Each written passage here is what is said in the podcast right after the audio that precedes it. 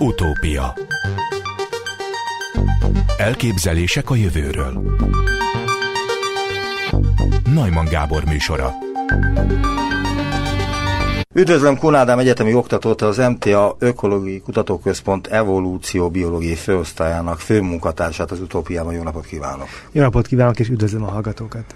Ön küldött nekem egy silabuszt, hogy mivel foglalkozik, és miről kérdezzem, amelynek az első sorát idézem. Egyrésztről én az élet keletkezésével foglalkozom, mostanság ezzel a legtöbbet, ami nem kimondottan jövőkutatás. Minden esetre kezdhetjük ezzel, ami pontosan mit is jelent. Hát mi szeretnénk megérteni azt, hogy hogyan alakult ki az élet. 3,8-4,2 milliárd évvel ezelőtt nagyjából val az ős óceánban, vagy valami hasonló helyen. Tehát, és hogy egyáltalán az élet, tehát nem az ember kialakulása. Nem, nem az ember, ez egyáltalán az élet. Tehát az első élő sejt hogyan jöhetett esetleg létre egészen nagyjából odáig még modern sejtek, mint egy baktérium megjelenik. És ö, hol tartunk? Ez lehet nagyon optimistán is elmondani a sztorit, és akkor egész sok mindent tudunk most már a dologról. Azért én még látom a fehér foltokat, tehát hogy még van egy jó pár évtizednyi feladatunk ezzel kapcsolatban. A pozitív az az, hogy a, a technikák egyre jobbak. Tehát egyre több mindent tudunk ténylegesen kísérletesen is esetleg megnézni és akkor egyre több lépés úgymond bizonyítható ebben a folyamatban. Laikus kérdés könnyen lehet, de hogy kell ezt elkezdeni? Tehát hogyan kell abba belevágni, hogy akkor én most az élet kialakulásával szeretnék foglalkozni, mi a teendője egy kutatónak, mit kell tennie, hogy egyáltalán egyről a kettőre jusson? Hát többféleképpen el lehet kezdeni. Régen ez főleg kémia volt, tehát hogy főleg vegyészek foglalkoztak vele, és az volt a kérdés, hogy tudom, bizonyos szerves molekulák hogyan állnak elő. Én elméleti biológus vagyok, tehát főleg tudom, programokkal foglalkozok, már úgy itt programozok, meg, meg elméleti modellekkel uh, vizsgálok.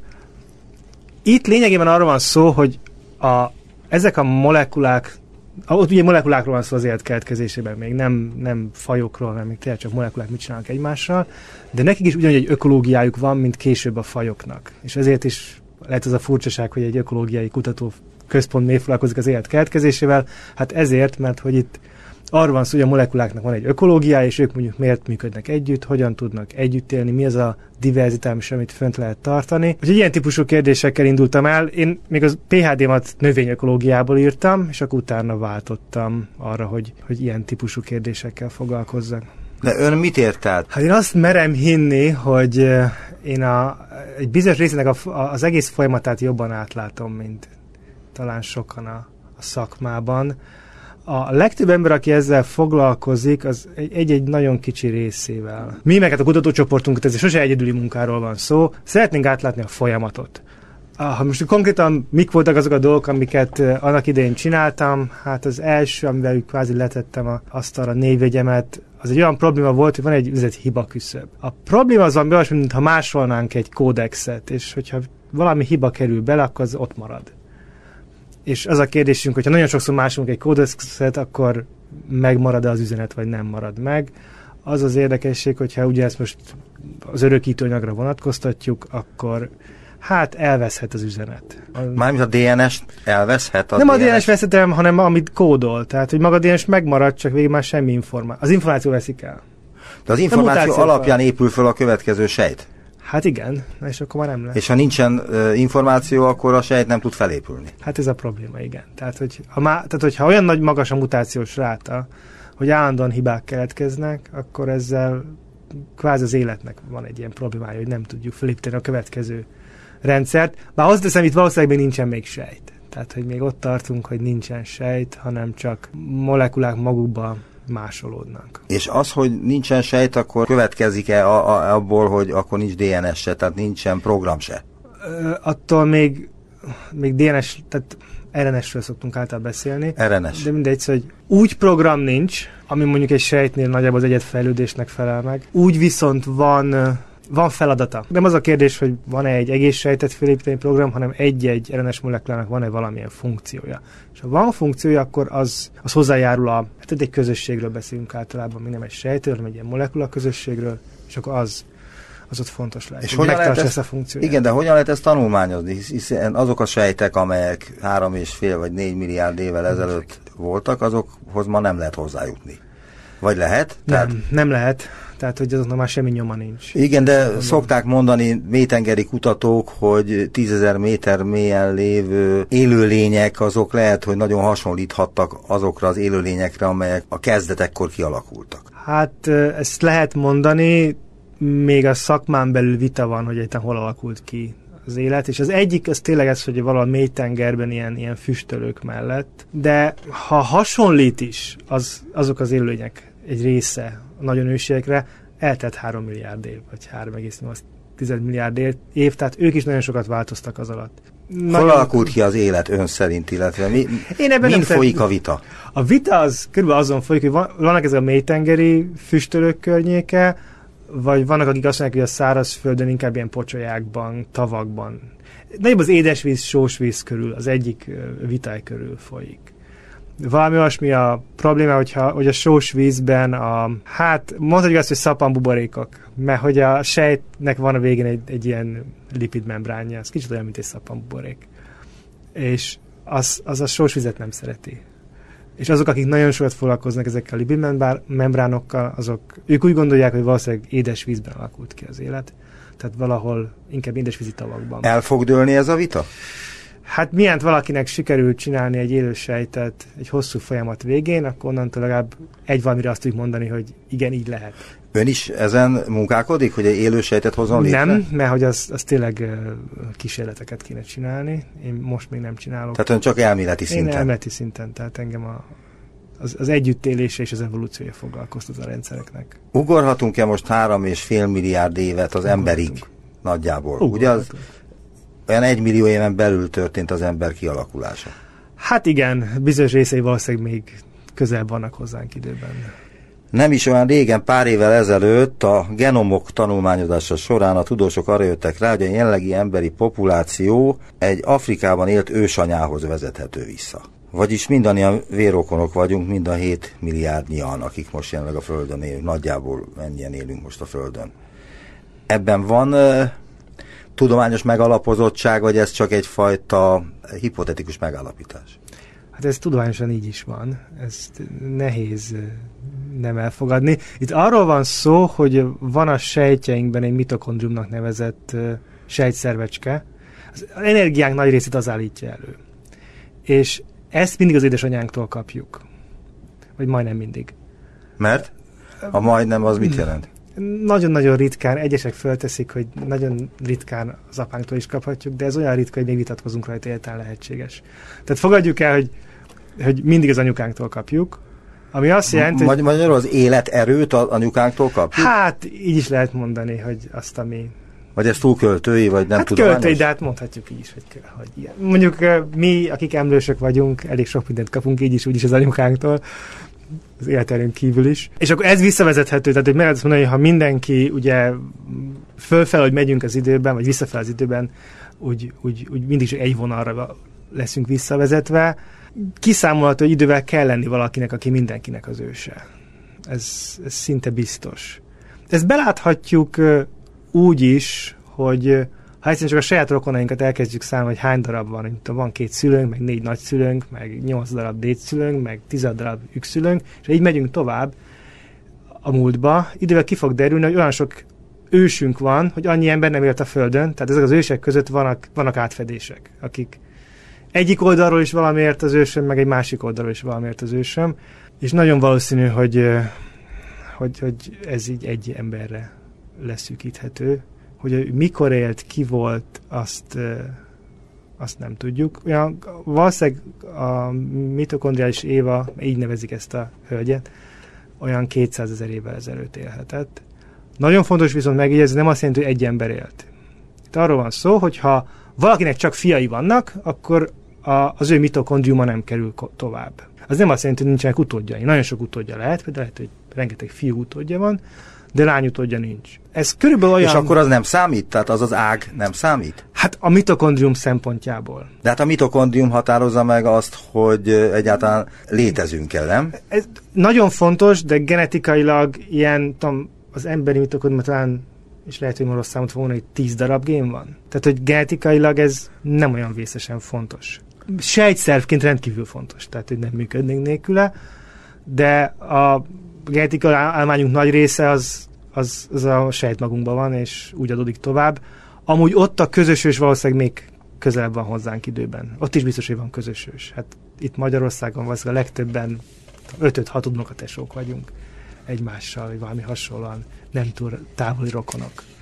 Azt írja ebben a levélben, amit az interjú kapcsán küldött, hogy ellenben szívesen beszélgetek az ember jelen és jövőbeli evolúciójáról, mert hogy ugye azt írta bevezetőben, hogy az élet keletkezése az nem való ebben a műsorban, de én meggyőztem, hogy de való. De mi a helyzet az ember evolúciójával, amelyről Sir David Attenborough szerint az emberi populációban megállt az evolúció, mert az emberi orvoslás már olyan szinten van, hogy a szelekciót ki lehet zárni amivel nem ért egyet, ezt itt írta is, de miért nem ért egyet, és mi ennek a megállapításnak a lényege? Hogy, hogy miért mondta ezt Attenborough, azt nem tudom.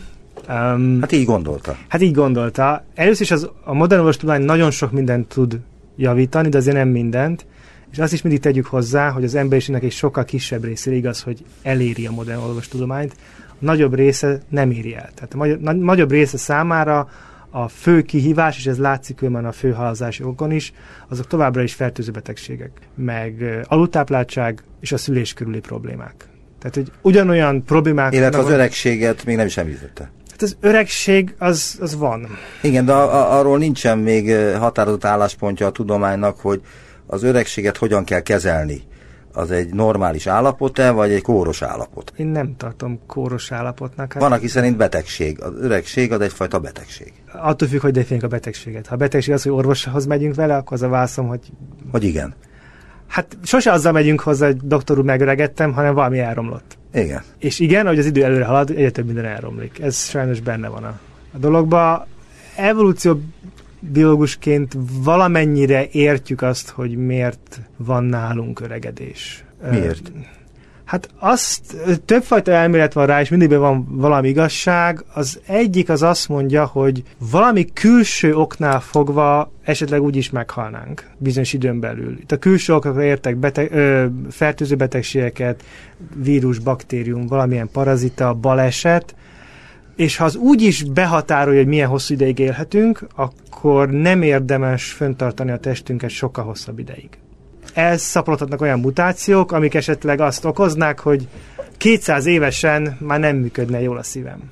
Evolúció kapcsán idézek egy cikkből, amit szintén elküldött. Az egész kérdéskör helytelen értelmezése mögött az evolúcióval kapcsolatos félreértések egész sorozata bújik meg.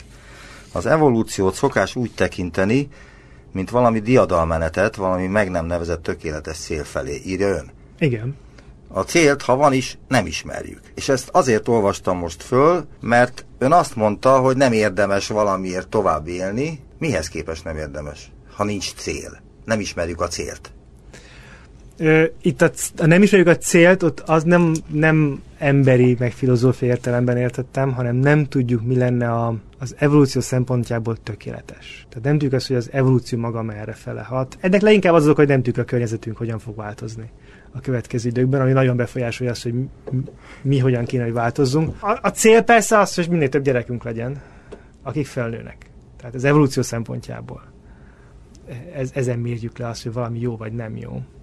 Minden egyes élőlénynél ez a meghatározó, hogy mennyi hát, utódot nem? Kivéve azoknak, akik nem tudnak szaporodni, mint az összvérek, de az egy ilyen, azok evolúciós zsákutcák ilyen szempontból. És egyébként az, hogy evolúciós zsákutcák, ez hogyan jelenik meg az összvér genetikájában, az összvér mutációiban? Ami Mutálódik-e az összvér például? Hát az összvér is mutálódhat, de az nem fog soha tovább tudni. Tehát nincs értelme. Egyetlen egy egyed valamilyen módon mutálódhat, de különben nincs értelme. Igen, különben nincs értelme. De ő ilyen szempontból hát jó faj, de hát nem tud szaporodni, tehát... De visszatérve az emberre, és az emberi mutációra és a Datenborónak a állítására, amit azt mondja, hogy nem, nincs értelme, vagy nem igaz. Még most is mutálódik az ember? Ó, nagyon is. Anatomiai modern ember olyan két 300 évvel ezelőtt alakult ki, mostanában néha rakják kicsit hátrább a 200-hoz képest. Azóta azért nagyon sok minden változott bennünk kék lett a szemünk, meg fehér lett a bőrünk itt Európában. Hát nekem nem lett kék a szemem. Hát néhányunknak igen. Igen. Az egy változás. Nem az, egész, tehát az a kérdés, hogy van -e, volt olyan változás azóta, ami az egész emberiségre igaz, akkor valószínűleg nem. Ha az a kérdés, hogy egyes populációk változtak, akkor az a válaszom, hogy igen. Azt olvasni az egyik cikkében, hogy az evolúciót a sodródás is előidézheti, ami micsoda? A sodrás az egy véletlenszerű folyamat. Tehát az, hogyha nagyon kicsi lenne a populáció, akkor a, a egyszerűen a véletlen miatt bizonyos gének megmaradnak, vagy kivesznek. Ez csak ennyi. Milyen véletlenről beszél? A véletlen arra, hogy tehát ha van ezer emberünk, aki mindig teljesen más genetikailag, akkor ha abból kiveszek tizet, akkor rengeteg változat el fog veszni. Ez olyankor számított, amikor mondjuk ilyen kis szigeteket belakott az ember, akkor akik ott éltek és elkezdtek szaporodni, azok az egész emberiség tekintetében egy, egy, egy nagyon kicsi részhalmaza volt az, a genetikánknak. Ez ugyanez igaz különben Európa benépesítésére is. Ma a legdiverzebb genetika az Afrikában van, hisz ott alakult ki az ember. Minden máshova, ahol arrébb mentünk, ott csak egy része jelenik meg ennek a genetikai diverzitásnak. És az ilyen szempontból egy sodródást, hogy oda mi került, hát azok kerültek, akik kivándoroltak. Igen, de ez hogyan befolyásolja az emberiség evolúcióját? Az egésznek az evolúcióját? Az egésznek az, az egészét valószínűleg jelenleg sehogy. Már úgy nem, tehát az egész emberiség 7,8 milliárdan vagyunk, itt nem lesz ilyen típusú sodródás az egész tekintetében, egyes kis részpopulációknál lehet. És ez milyen tulajdonságoknak a megerősödésével, vagy csökkenésével? Csak olyan, olyan tulajdonságok jöhetnek itt szóba, amelyek úgymond semlegesek, tehát nincs közöttük, nem lehet közöttük szelektálni. Ugyanolyan jó. Tehát két tulajdonság, amiben semmi különbség nincs abban, hogy mennyi, mennyire jó a túlélése, vagy hány gyereke lesz, a között lehet egy ilyen válogatás. Egyszerűen csak a véletlen. A cikkben külön fejezet foglalkozik a migrációval, ami manapság inkább a politikában szokott szerepelni, teljesen más értelmezésben. Milyen változásokat idézhet elő a, a migráció az emberi átalakulásban? Hát az egész emberiségben persze nem, az egész emberiség nem migrál, hanem ott megint csak egyes populációkat nézhetünk. Tehát az a kérdés, hogy mondjuk Amerikának a genetikai összetétele milyen 1200-ban, meg milyen, milyen most 2019-ben, akkor az markánsan különbözik, és ennek egy jó része az volt, hogy Kolumbusz után be, rengeteg fehér ember, majd később ugye afrikai bevándorolt, vagy hát némelyiket vitték Amerikába, és már nem a eredeti India, indiánok, vagy hát őslakosok vannak ott. És Ennyi. más földrészeket tekintve, tehát Ausztráliáról tudjuk, hogy szintén egyfajta migráció következtében népesült be. Nem tudom, hogy a helyi lakosok azok hány százalékban maradtak meg, de valószínűleg ott is nagyon kevesen. Nagyon kevés, igen. Meg Új-Zélandon is, ugye ott a maorik voltak az őslakosok, akikből még vannak, de jóval kevesebben, mint a, a migránsok, akik a 17. században telepítették be Új-Zélandot. Ez jót tett az emberi fajnak, vagy, vagy, vagy nem tett jót? Vagy egyáltalán ez a jó szó az ö, beleillik el az ön szótárába? Hát nem illik bele az én szótáramba, mert hogy nem tudjuk, hogy mi az, hogy jó. Tehát nem tudjuk megmondani, hogy most ez jobb lett. Azonnak az embereknek, akik ki lettek szorítva, valószínűleg nem lett jó. De ilyen a természet. Általában különben a, a, a későbbi névvándorlások, a legnagyobb névvándorlások mezőgazdasághoz köthetőek, tehát mikor a mezőgazdasági népek nagyobb szaporotot engedett meg, és ők terjedtek ki a világ különböző területeire. A mezőgazdaság bizonyos szempontból jót tett az emberiségnek, bizonyos szempontból jót tett az emberiségnek. És milyen szempontból nem tett jót hát, az azóta van egy nagy betegségünk, amit nem lenne előtte. Az amiatt kaptuk, mert a mezőgazdaság az egy fontos eleme lett az emberi tevékenységnek?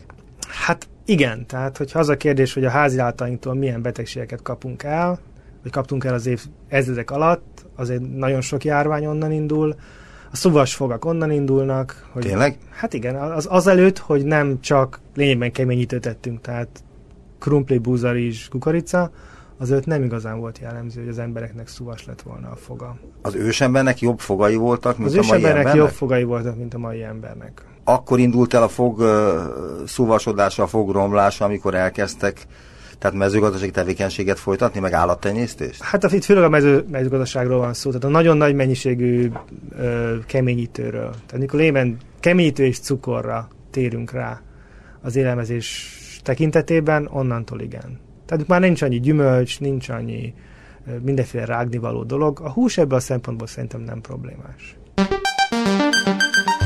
Utópia Továbbra is Kunádám a vendégem, és itt az evolúcióról volt szó, hogy az ember az elmúlt évezredek vagy évszázezredek során mennyit változott. Konkrétumot még nem mondott, de arra kérdeznék rá, hogy mennyit változott, amióta megtaláltuk az első emberi maradványokat, a homo sapiens maradványait, a mostani emberhez képest. A csontban például történt-e valamilyen változás a csontszerkezetben? Még ezek is az egész emberiségre kérdezünk rá, akkor azt kell mondanom, hogy az nem nagyon változtunk. Egyes helyeken változtak az emberek, és akkor ott fel lehet hozni olyasmit, hogy a, tényleg nálunk ugye kivilágosodott a bőr, vagy akik nagyon magas területeken élnek, Tibet, Andok. Ez alkalmazkodás, ugye alkalmazkodás a természeti a környezethez, igen. Mi valószínűleg sokkal ellenállóbbak vagyunk bizonyos betegségekkel szembe, amik itt Európában jellemzőek, de mondjuk Afrikában meg vannak helyek, ahol ellenállóak a maláriával szemben. Tehát, hogy ezek mindig helyi adaptációk ilyen, ezek után már. Egyikünknek se lehet új csontja, meg szóval ilyen típusú változás nem alakult ki. Igen, de az emberiség, vagy a, a, a tudomány az ugye a legfontosabbnak az emberi agyat tartja. Változott-e, okosabbak lettünk-e, mint az egymillió évvel ezelőtt élt őseink? Ha egy milliót mondunk, akkor az a válaszom, hogy igen, egyértelműen. Miben lettünk okosabbak? De ezt nehéz megmondani, amúgy a nyelv, tehát az, hogy mióta tudunk beszélni, az biztos, hogy ezzel az idő alatt alakult ki, sőt valószínűleg időben sokkal közelebb hozzánk, mint gondolnánk. Úgyhogy én azt mondom, hogy az okosságunknak egy nagyon nagy része az az, hogy valahogy szertettünk a nyelvkészségre. Az, hogy képesek vagyunk nyelvvel kommunikálni. De ön szerint azt se tudjuk, hogy ennek mi volt a kiinduló pontja, vagy mi volt ennek az indítéka? Ö, még nem tudjuk, vannak sejtéseink ezzel kapcsolatban. A sejtésekről mondana valamit? Szívesen. Ö, az egyik elmet az arra vonatkozik, hogy egy időszakban, amikor kikerültünk a szavannára, akkor a fő élelemforrásunk az a dögevés volt. Szép. Szép, igen. Hát, ez ez mikor, van. mikor adatálható nagyjából? Hát nem szeretek idő, ilyen időpontokat mondani. Körülbelül, de tóliget mondja, hogy az el tudjuk helyezni, hogy ez nem 2000 évvel ezelőtt volt, hanem nem, nem, nem, tehát itt több százezer évvel Több százezer évvel ezelőttről beszélünk. Tehát még bőven Afrikában van, még nem is homo sapiensnek hívjuk. És az egyik dolog, amiben mi jobbak lehettünk, az, az a nagyon nagy testű állatoknak a feldarabolása. Amit akkor az eszközökkel már lehetővé, tehát lehetővé vált feldarabolni az nagyon éles kis kőpengékkel, amiket le lehetett pattintani más kövekről. Ezt más állatok nem tudják megcsinálni. És viszont ez sok ember kellett egyszerre egy helyen. Tehát, hogyha van egy elhullott mamut, nem, nem mamut legyen elefánt, mert mamutok éjszakabbra élnek, akkor össze kell hívni sok-sok, hát hívjuk egy törzsnek, jó? Tehát, vagy sok-sok ilyen hordát együtt, hogy egyrészt megvédjék a dögöt, másrészt gyorsan földarabolják és elvigyék a húst. Tehát akkor még jobban hasonlítottunk a vadállatokhoz, mint az emberhez. Hát már miben? Amiről beszélünk. Két lábúak voltunk. Viselkedésben. Viselkedésben. Tevékenységben, gondolkodásban. Hmm. Én nem vagyok annyira biztosabb, hogy annyit változtunk viselkedésben és gondolkodásban. Nem tudtunk ennyit beszélgetni. De ezt ő nem tartja valamilyen óriási eredményt. De én ezt óriási eredménynek tartom, hát különben nem beszélgetnénk itt egymással se. Ez, ez egy unikális, és tényleg a legfontosabb eredmény ilyen szempontból. És pont ezért nem értjük meg. Az benne az igazán evolúcióbiológiak nagyon érdekes, hogy, hogy most, sok ezer évvel később, tehát most 2019-ben értjük azt, hogy azt, hogy tudunk kommunikálni, az, az a mindent visz. Tehát, hogy ma az ember a, a Földön a egyedülalkodó faj, legyünk őszinték. Tehát mi itt most bármit meg tudunk csinálni. Miért, amikor az ember felegyenesedett, és amikor már homo sapiensnek tekinthető, akkor nem volt a legkülönbb faj, vagy a vezető faj a Földön? Hát amikor már homo sapiensnek tekinthetjük őket, hát azért még akkor is bizonyos vadállatok simán le tudták volna győzni. De akkor már valószínűleg sokkal több mindent megtehetett, mint előtte bárki. De ezt azért még mindig nagyon nehéz összehasonlítani azzal, hogy akkor még mindig csak kőeszközök voltak, meg, meg csonteszközök. De az is több annál, mint az emberszabású majmokkal folytatott különböző kísérletek kapcsán megjelenő trükkök, amelyeket megtanítanak a állatkedben lévő, vagy a különböző kutatóhelyeken lévő gorilláknak, Persze. meg csimpánzoknak. Tehát ugye azt próbálják valamilyen módon az etológusok elérni, hogy gondolkodásra késztessék ezeket a főemlősöket. Igen, és Ami ez, akkor az emberi populációnak evidens volt. amikor az, e- igen, és ebben az az érdekes, hogy viszont én inkább azt mondom, hogy ma sokkal többet ki tudunk hozni a, az emberszabásról, mint korábban gondoltuk. Olyan, hát mondjuk így gondolkodást, amit tényleg nem mutatnak a természetben. Tehát az az érdekes, hogy az ő agyuk is sok mindenre képes lenne, ami hasonlít a miénkhez, csak valamiért nincs szükségük rá.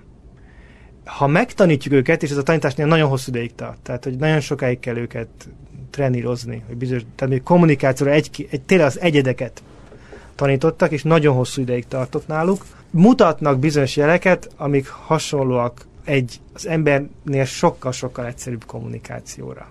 Csak mutatnak jeleket? Mert Hát úgy értem, hogy ezer olyan példa van a madárvilágból is, amikor egészen elképesztő információkat képesek a madarak közölni a társaikkal, vagy az ellenfeleikkel. igen, az állati kommunikáció általában Azért merem ezt kérdezni, mert ezt is ajánlotta, mint témáját, hogy az ember és az állat közötti kapcsolat az egyáltalán miért, hogy hogyan jöhetett létre, illetve miért segítik a, az állatok az embert. amiket átad most tenyésztünk, azonnak olyan szempontból egy biztonságos környezetet biztosítunk, cserébe meg adnak nekünk bizonyos dolgokat, mint hús, meg bőr. Meg az életüket. Hát az életüket, igen. Ezt manapság sokan vitatják, hogy egyáltalán joga van-e az embernek egy állatot megölnie azért, hogy megegye. minden evők vagyunk, tehát ez mindig... Hát erősebbek kérdés. vagyunk, ez igaz, tehát ezzel azt is Hát a mondhatja. minden evők azt mondom, hogy, tehát, hogy elég régóta eszünk húst. Itt nem arról van szó, hogy a... Igen, de eddig ez a fajta erkölcsi kérdés nem nagyon vetődött fel. Evidensnek tartotta mindenki, hogy azért tartunk szarvasmarhát, tyúkot, meg lovat, meg nem tudom mi egyebet, hogy ez szolgálja az embert, akár az élete árán is, tehát hogy megegyük. Kell nekem most erkölcsi Nem, nem, nem, ezt azért vetettem föl, mert láttam egy tévéműsort, ahol ez volt a vita téma, és nem tudtak ezen sehogy sem zöldágra vergődni, hogy akkor ennek, most akkor mi legyen, mert hogyha az emberiség hirtelen abba hagyja ezeknek az állatoknak az evését, akkor ilyen halnak.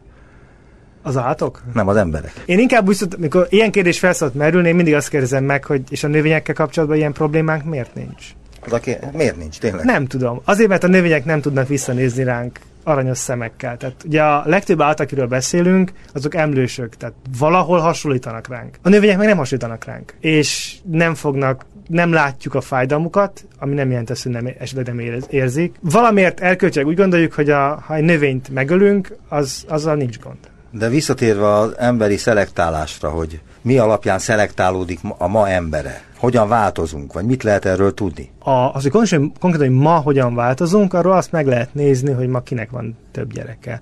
Abban igaza van Etenborónak, hogy a túlélés szempontjából nagy különbség nincs ma már emberek között, és itt a túlélés, tehát a Tehát a mutációra visszatérve, hogy azért nincs mutáció De mutáció embernél, van.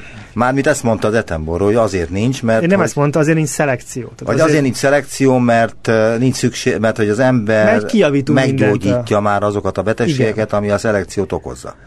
Igen, ez persze arra az időszakra vonatkozik, amikor az emberek általában gyereke lehet. De én jól mondtam, most 40-50 megnéztem, az emberi po- populációban megállt az evolúció, mondta Igen. Sir David Attenborough. Mert hogy, a szere- mert hogy az orvostudomány ki, meg mindent meggyógyít. Bár hozzáteszem, hogyha mindent Ez meggyógyítunk, ha igaz is lenne, hogy mindent meggyógyítunk, az is egy szelekció lenne, hisz akkor bizonyos betegségekre már nem lenne negatív szelekció, akkor azok terjedhetnének. Mennyi időnek kell eltelnie ahhoz, hogy pontosan lehessen tudni, hogy barna szeműből kék szeművé vált egy populáció.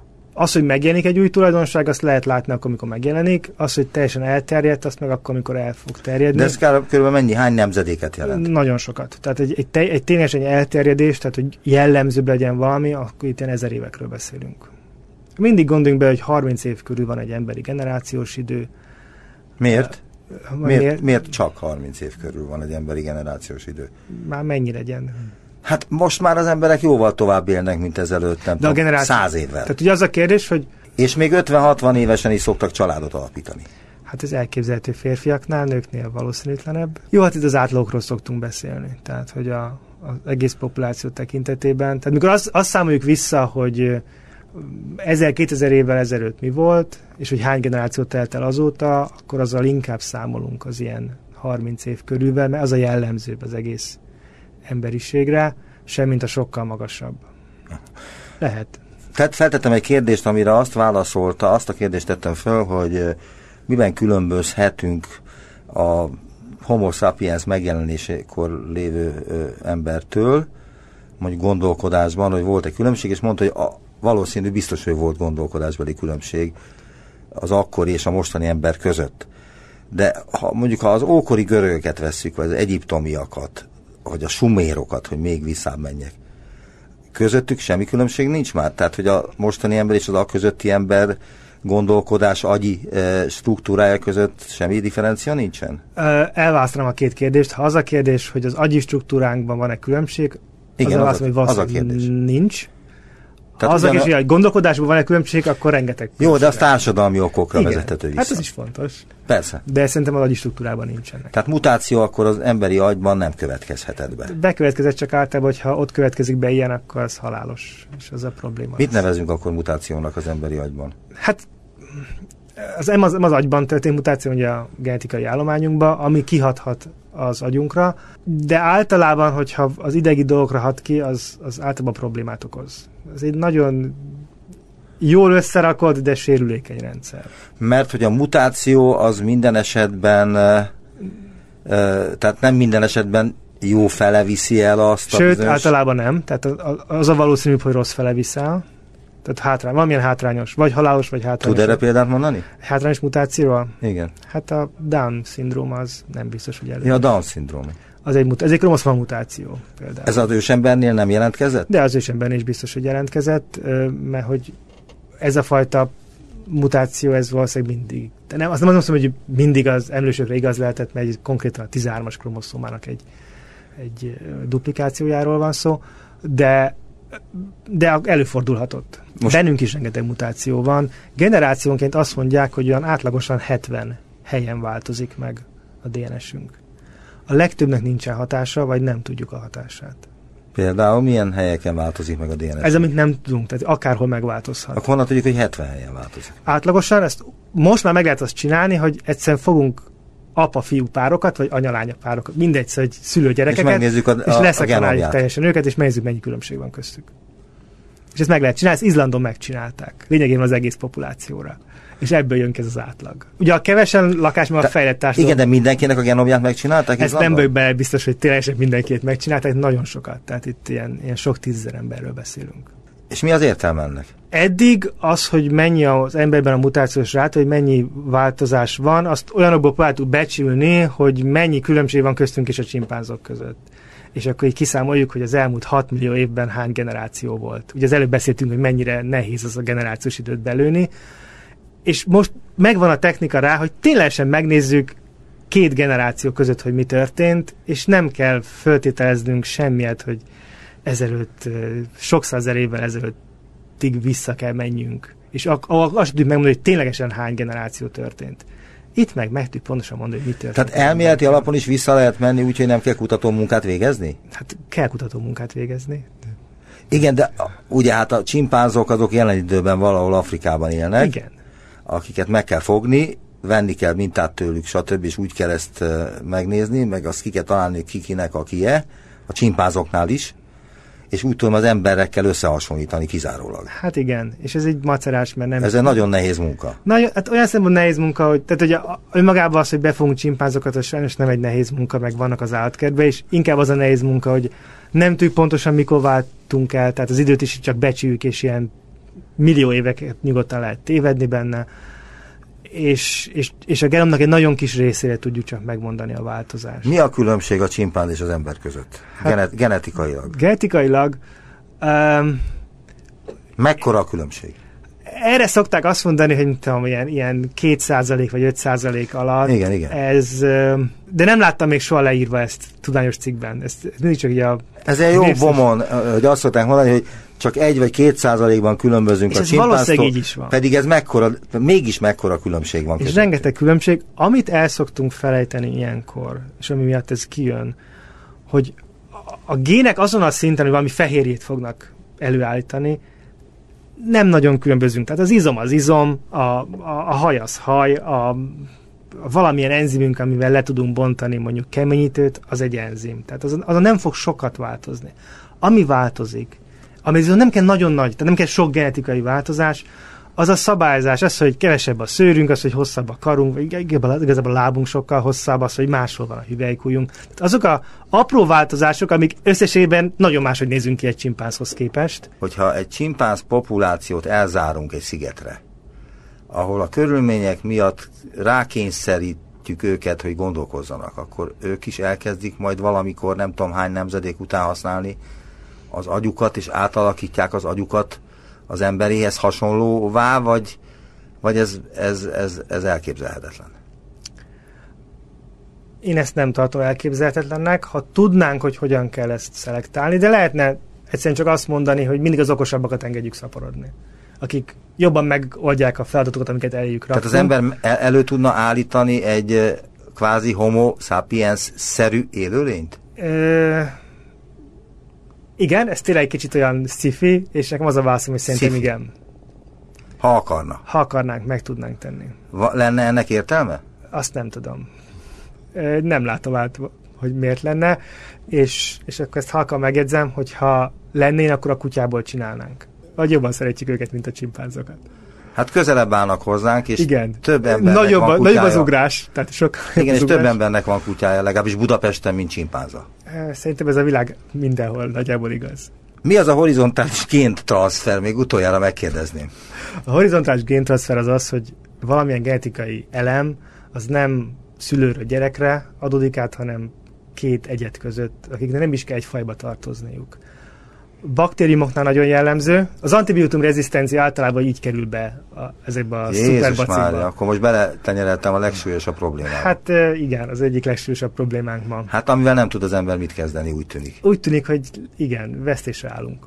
Tehát ez a horizontális géntranszfer, ez főleg például ezekre a kórházi baktériumokra jellemző. Ott gyakoribb, igen. Egymástól tanulják meg a védekezési szisztémát. Egymástól tanulják meg a védekezési szisztémát. Ugye ezért van... És az ember meg lemarad mindig. Az ember lemarad, mert hogy igazából a megoldás ott van ezeknél az élőnyeknél, valószínűleg a talajba, tehát a legnagyobb része az ilyen antibiotikum rezisztenciának valahol megvan a mikrobiális világban, csak nem bennünk volt meg, vagy nem a kórházainkba, a tel- településeinken, most meg sajnos itt vannak, és problémát okoznak. Most éppen mivel foglalkozik? Mi a kutatásának a tárgya? Most éppen arra, hogy miért tértünk át a fehérjékre az, az RNS enzimek helyett, tehát ez tényleg ilyen életkeletkezésének egy mozzanata, hogy hogy alakult ki a, amit transzlációnak hívunk, tehát hogy hogyan lesz egy RNS szekvenciából végül is fehérje, és hogy miért volt jó. És van, van erre már válasza, vagy valami fajta hipotézise? Hát a hipotézisünk van, és nem az, amit eddig mindig az volt az, az egyszerű, rövid válasz, hogy azért, mert a fehérje enzimek azok jobbak, mint az RNS enzimek, és mi meg... Mit azt, nevezünk jobbaknak? Hát hatékonyabbak, vagy gyorsabban működnek. Aha. Mi meg azt mondjuk, hogy, hogy valószínűbb, hogy olyasmiről van szó, hogy mondjuk fehérjékkel lehet ilyen membrán transportokat létrehozni, vagy szóval lehet, van olyan funkciója a fehérjének, amit egy RNS nem tud megcsinálni, és ez nem az enzim, hanem valami mást kell találnunk. Aztán később minden mást átvettek. A, minden más feladatot. Ugye mostában ilyesmivel foglalkozunk. Igen, de ezt hogyan kutatja? Tehát ehhez nincsenek meg a, a megvannak ehhez a fehérjék, és megvannak ehhez a RNS-ek? Ö, a, amit tanulmányozni is tud mikroszkóp segítségével? Hát mikroszkóppal nem lehetne. Azt biotechnológia, tehát lennének olyan biokémiai módszerek, amivel ezt lehetne. Mi mások kísérleteire támaszkodunk jelenleg, amit lehet, hogy valami teljesen másokból csináltak. Ez egyik. A másik az a bioinformatikai módszerek. Ma nagyon sok RNS-nek, meg fehérjének is a szerkezete, aminosav összetétele rendelkezésre áll, és ezekből ki tudunk bizonyos információkat gyűjteni, és vannak elméletek arra, hogy mondjuk mik voltak a legkorábbi aminosavak, amiket használta az élet, és ezekből próbáljuk valahogy kigyűrni. Ezek a végén, amit, és amit mi kapunk, azok hipotézisek, amiket be lehet vinni a laborba. Úgyhogy a következő feladatunk, hogy... Tehát önök felállítanak egy sor képletet, amelyek ugye hipotézisek, de azt valamilyen módon realizálni lehet egy laboratóriumban, vagyis hogy mit lehet csinálni? Hát lehetne konkrétan, tehát amit például most szeretnénk, hogyha egyszer valamelyik kísérletes csapat megcsinálna, az az, Milyen hogy, csapat? Hát valami kísérletes emberek, tehát akik meg tudják ezt csinálni ténylegesen. Az például az, hogy nagyon egyszerű és rövid fehérjék tudnak-e kötni bizonyos molekulákat. Ez egy nem egy bonyolult kísérlet, de ezzel alá tudnánk támasztani, hogy egy nem túl hosszú, tehát mondjuk 20 aminosavról beszélünk, és nagyon egyszerű összetételű fehérjének lehet valami fontos funkciója egy sejt számára. Az az igaz, hogy ma a fehérjék nagyon bonyolultak, nagyon hosszúak, mert hát volt 3,1 milliárd évük arra, hogy hosszúak és bonyolultak legyenek. De mi vissza szeretnénk menni, hogy mi az, amikor még nagyon egyszerűek voltak. És ezt talán meg lehet csinálni kísérletesen, ha abból az jön, hogy ez működik, akkor tovább mehetünk ezen a vonalon, ha az jön, hogy nem működik, akkor, akkor nem ez volt a megoldás, akkor mást kell keresni. Nagyon szépen köszönöm, hogy eljött. Kun Ádám egyetemi oktató, az Ökológiai Kutatóközpont evolúció-biológiai főosztályának főmunkatársa volt az utópiában. Köszönöm. Viszont hallás. Viszontlátásra. Viszontlátásra.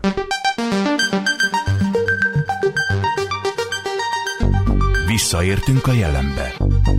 Neumann Gábor utópia című műsorát hallották.